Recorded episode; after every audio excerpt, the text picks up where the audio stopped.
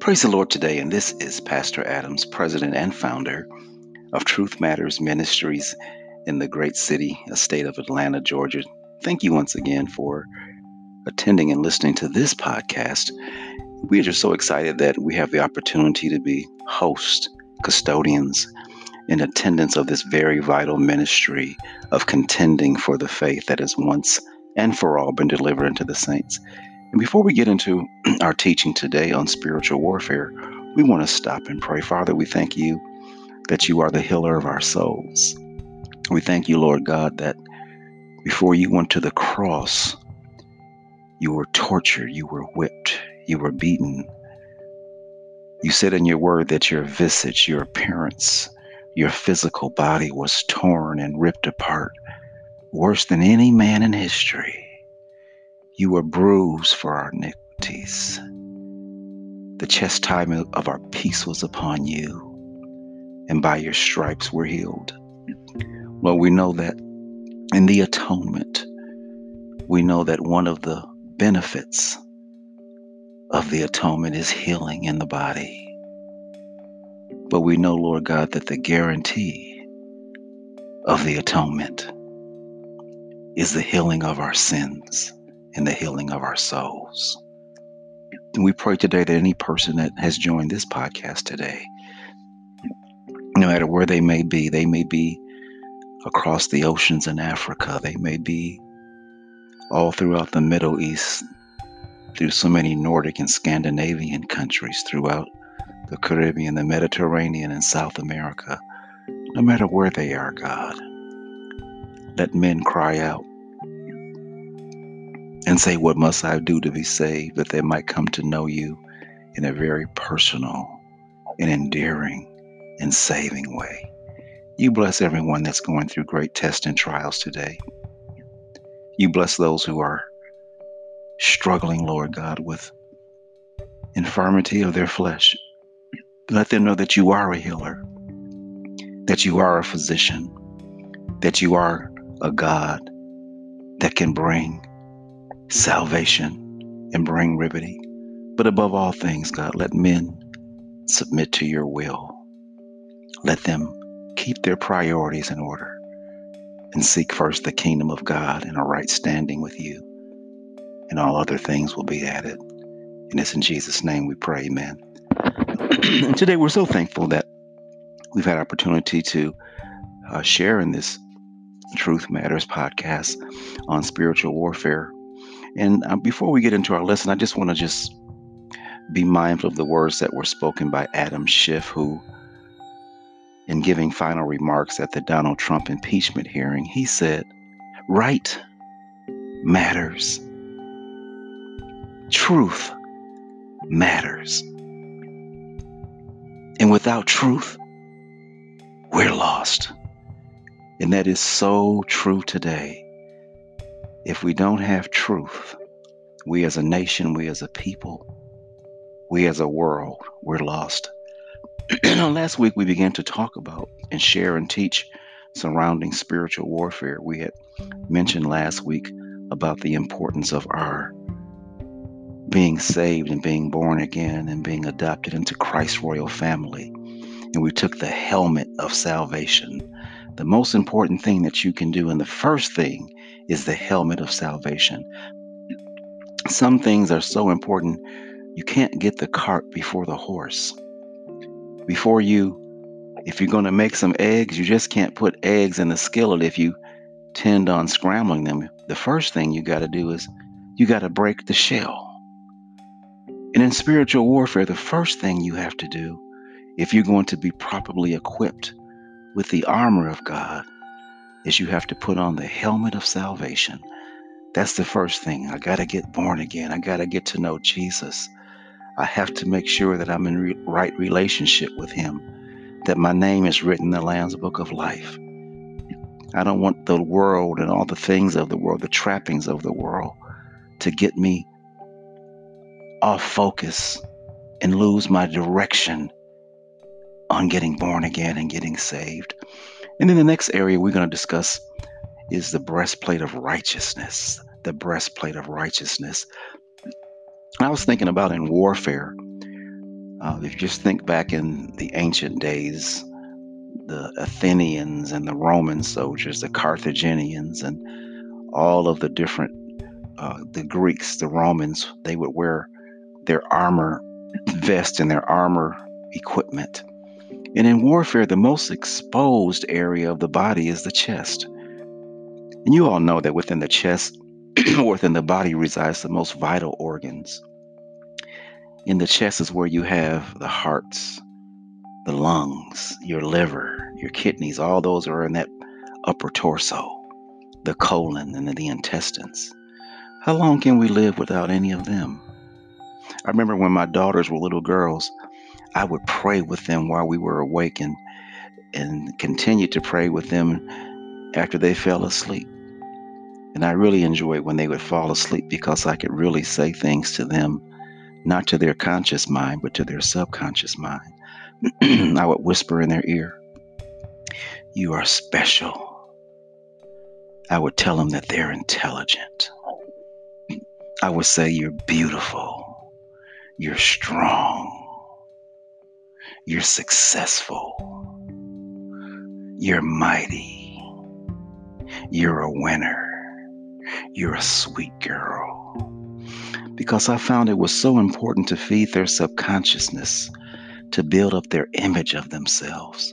Today, we live in a world that the way that you view yourself is the difference between victory and defeat in our lives. Psychologists have determined that the lack of, of low or, or the or low self-esteem is behind every behavioral problem within people. How we see ourselves, what we think of ourselves is pivotal in our life successes. I remember I was conducting a weekly Bible study when I was living in Texas. And a lady, I don't remember her name today, but she would always come every week. And just by appearance, she looked like and was built like Whitney Houston, maybe around five feet two, 105 pounds. And I would always offer cookies and I would have coffee during the Bible study. And she would say every time I would offer a cookie, Oh, no cookies for me. I'm too fat. And she would go over to the mirror in, in the little dining area and she would look at herself and say, Oh, look at that fat face. And I said, Is that how you see yourself? Too often, we as people, we walk and we live like we feel or have been defined by other people. I can remember an incident when a homeless man who people viewed as a social denigrate, and because people saw him as nothing and less than nothing, they considered him a burden on society. Who, when he spoke of himself, he spoke as if he was a loser. Oh, I'm nothing. I don't have nothing. Can you spare a dollar so I can get a meal? They, he considered himself a waste of humanity, one who squandered opportunities, and he lived in a woulda, coulda, shoulda mentality. And he lived in a a life of regret that weighed 200 tons. He had no future or had no success orientation. But what he or anyone else didn't know is that this homeless man, they had been looking for him for years because he had a rich relative who had left a will to his heirs. And they finally found this homeless man, and he was the inheritor and he was a recipient of an inheritance that was over $500 million. When he was finally located and awarded his inheritance, he had to change the way he saw himself. He had to start speaking differently concerning himself.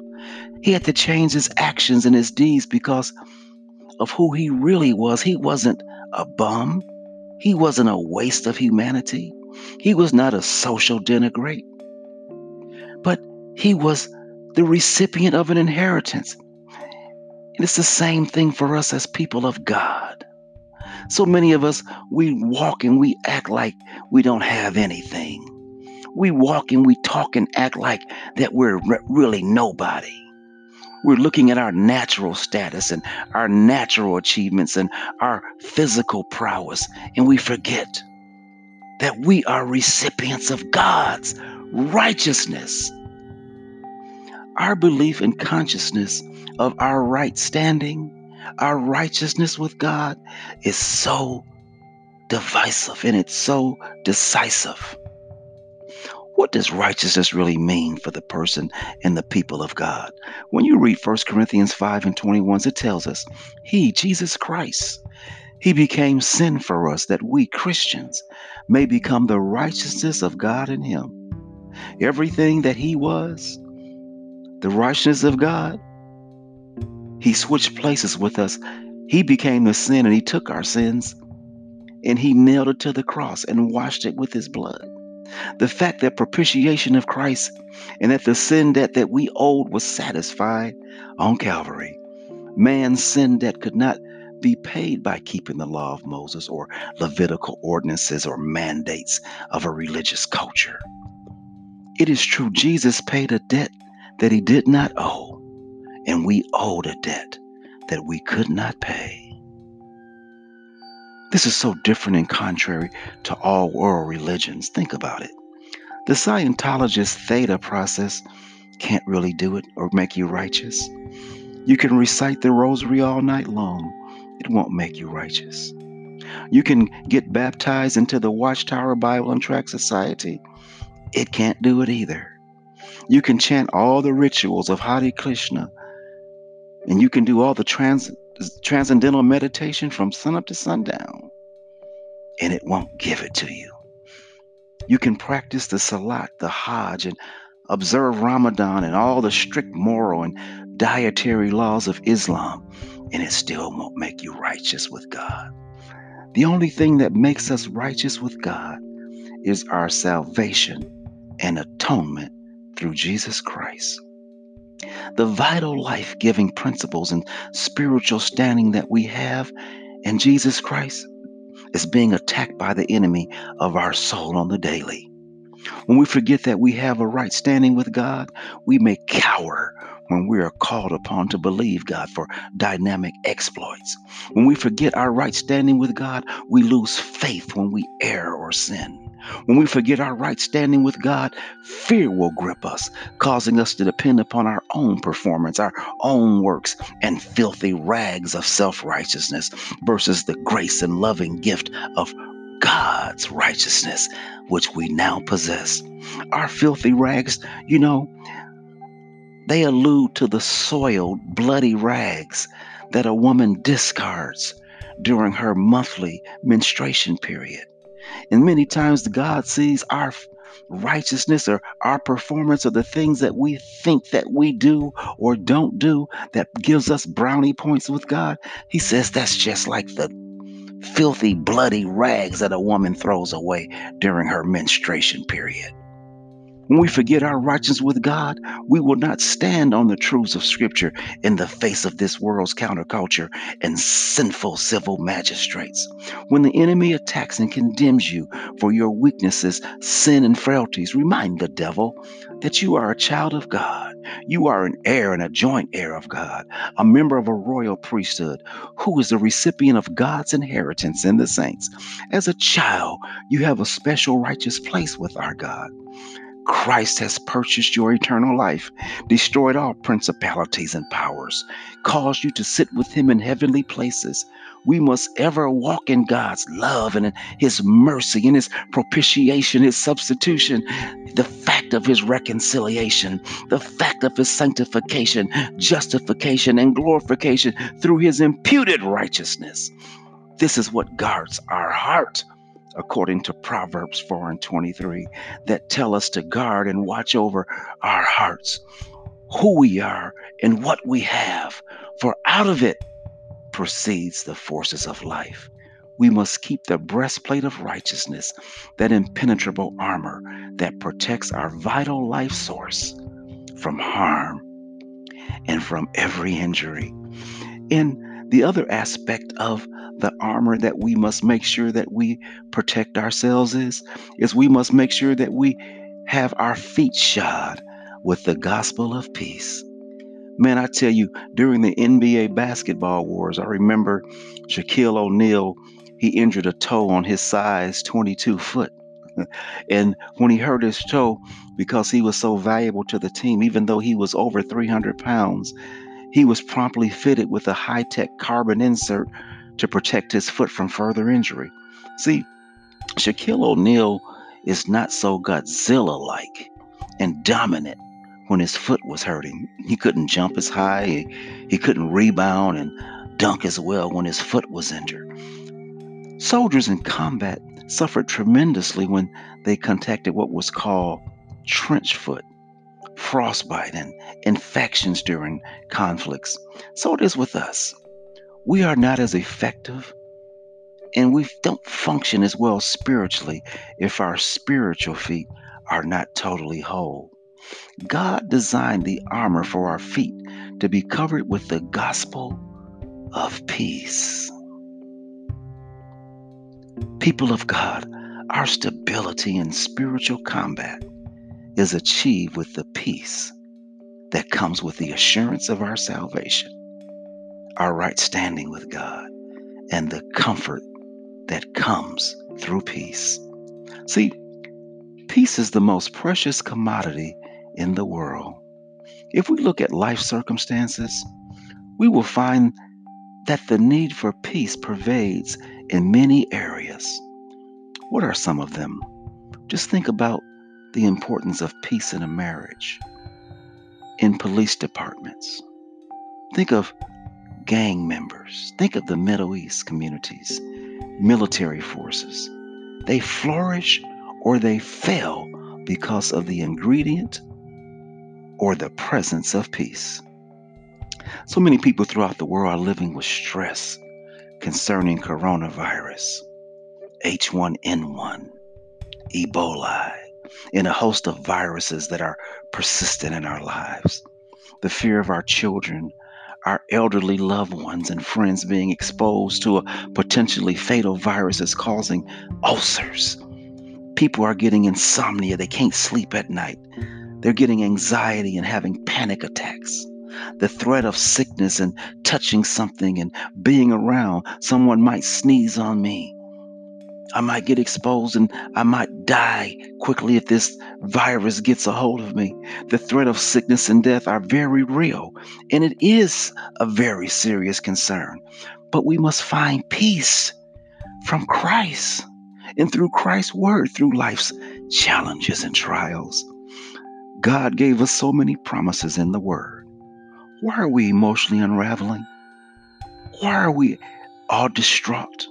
Why are we so fearful about losing a job? Why are we so concerned about tomorrow? Why do we think that there's no light at the end of the tunnel? What are we thinking about if I lose a paycheck? Do we feel that that's going to be the end of us? Do we really trust material things to that degree? we depend too much on the material, the physical, and the temporal, more so than the spiritual, the eternal, and the reliable, which is Jesus Christ, His Word, and His promises. Jehovah said, There has not failed one of the 8,560 promises that I promised unto my people Israel. There has failed not one. The grass withereth, the flower fadeth, but the words that I promise, it will last forever. The word that proceeds out of my mouth, it will not return or come back unproductive, but it will accomplish the thing where I sent it to do. It won't fail. He told us in Matthew 6 and 33 that we should first seek the kingdom of God and his righteousness. And he said, and everything else that we worry about will be taken care of. If I can just give you my own paraphrase, you put me first and take care of my business, and I'm going to handle your earthly business. Jesus chided us and asked by worrying, Can you add a cubit to your height? Those in my listening audience, can you? While you're worried about your job, you're worried about your career, you're worried about your health, you're obsessed with, oh, am, am I going to recover? Am I going to make it? Can worrying about it change anything? Can you add an inch to your height? No. Well, why are you worried about it? Can you feed yourself? No. Can you clothe yourself? No. Jesus set his eyes on the sparrow. He said he feeds them every day. He sees the lilies of the field and he dresses them up lavishly and more lavishly than King Solomon's in all of his fancy robes. Finally, Jesus asked the crucial question How much more are ye than the birds or the flowers of the field? Hmm? How much more? He is Jehovah Jireh. He's our provider. Jesus said in Luke 12 and 34 that people experience their hearts being in dissipation, worrying about the things that are coming upon the world. Don't have a heart attack. Don't have a stroke. Don't let hypertension overtake you because you worried. Jesus admonished us to pray so that we can endure and stand before the Son of God. When Jesus was out on Galilee, in Galilee, crossing the river, the the the the, uh, the lake, he told the raging sea, he said, "Peace, be still." The enemy of our soul wants to steal, kill, and destroy our peace. The Japanese the, the absence of peace has been the catalyst in so many of the world's most destructive events. I think about the Japanese when we were dragged into World War II. I remember the Germans, they attacked Poland, the Japanese attacked Pearl Harbor. Since 1900, there has been over 280 wars and over 85 million deaths due to the absence of peace the United Nations and Camp David and so many armistices and treaties have been created to prevent wars and death in wars. I remember the headlines in 1945 when Japan surrendered.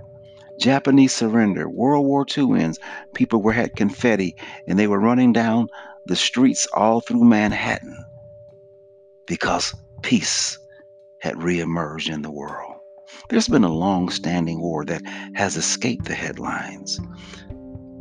It's been in play for centuries, but this battle is outlined in Revelation 12. What are you talking about, Pastor Adams? It says there its first act of war was an attack of Eve during the temptation in the garden. This was the first incident of the breaking of peace. James 4 and 1 asked the question of where's the source of wars? in this spiritual realm. What causes it? And the results is sin and death. Our war and conflict is in a spiritual war that placed mankind as enemies of God through sin. And nothing could stop this war and bring peace with, with man and God but the atonement that brought salvation and righteousness, therefore bringing peace.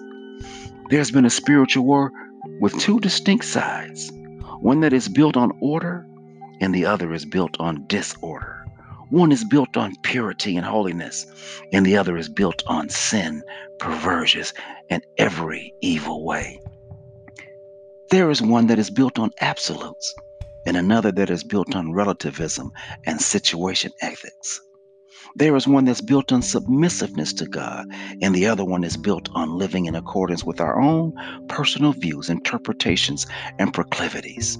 Jesus brought peace, and the gospel of this peace is what provides spiritual stability for the people of God. Many doctors have discovered that the number one component in physical sickness in the world is stress.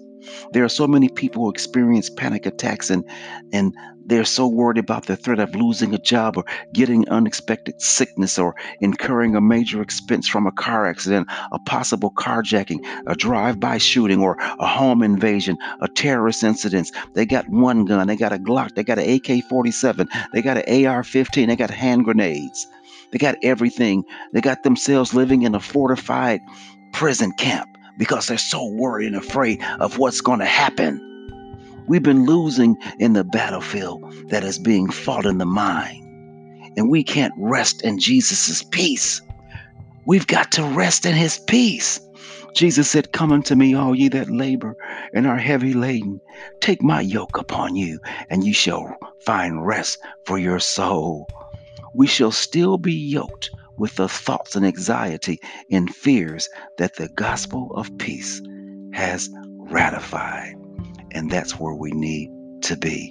So we thank God today for you listening to this Truth Matters podcast. And we pray that you will keep the armor of God, the helmet of salvation, and that you will take the breastplate of righteousness, and that you will have on what is called your feet shod with the very gospel and the preparation of peace. God bless you, and you pray for us in Jesus' name.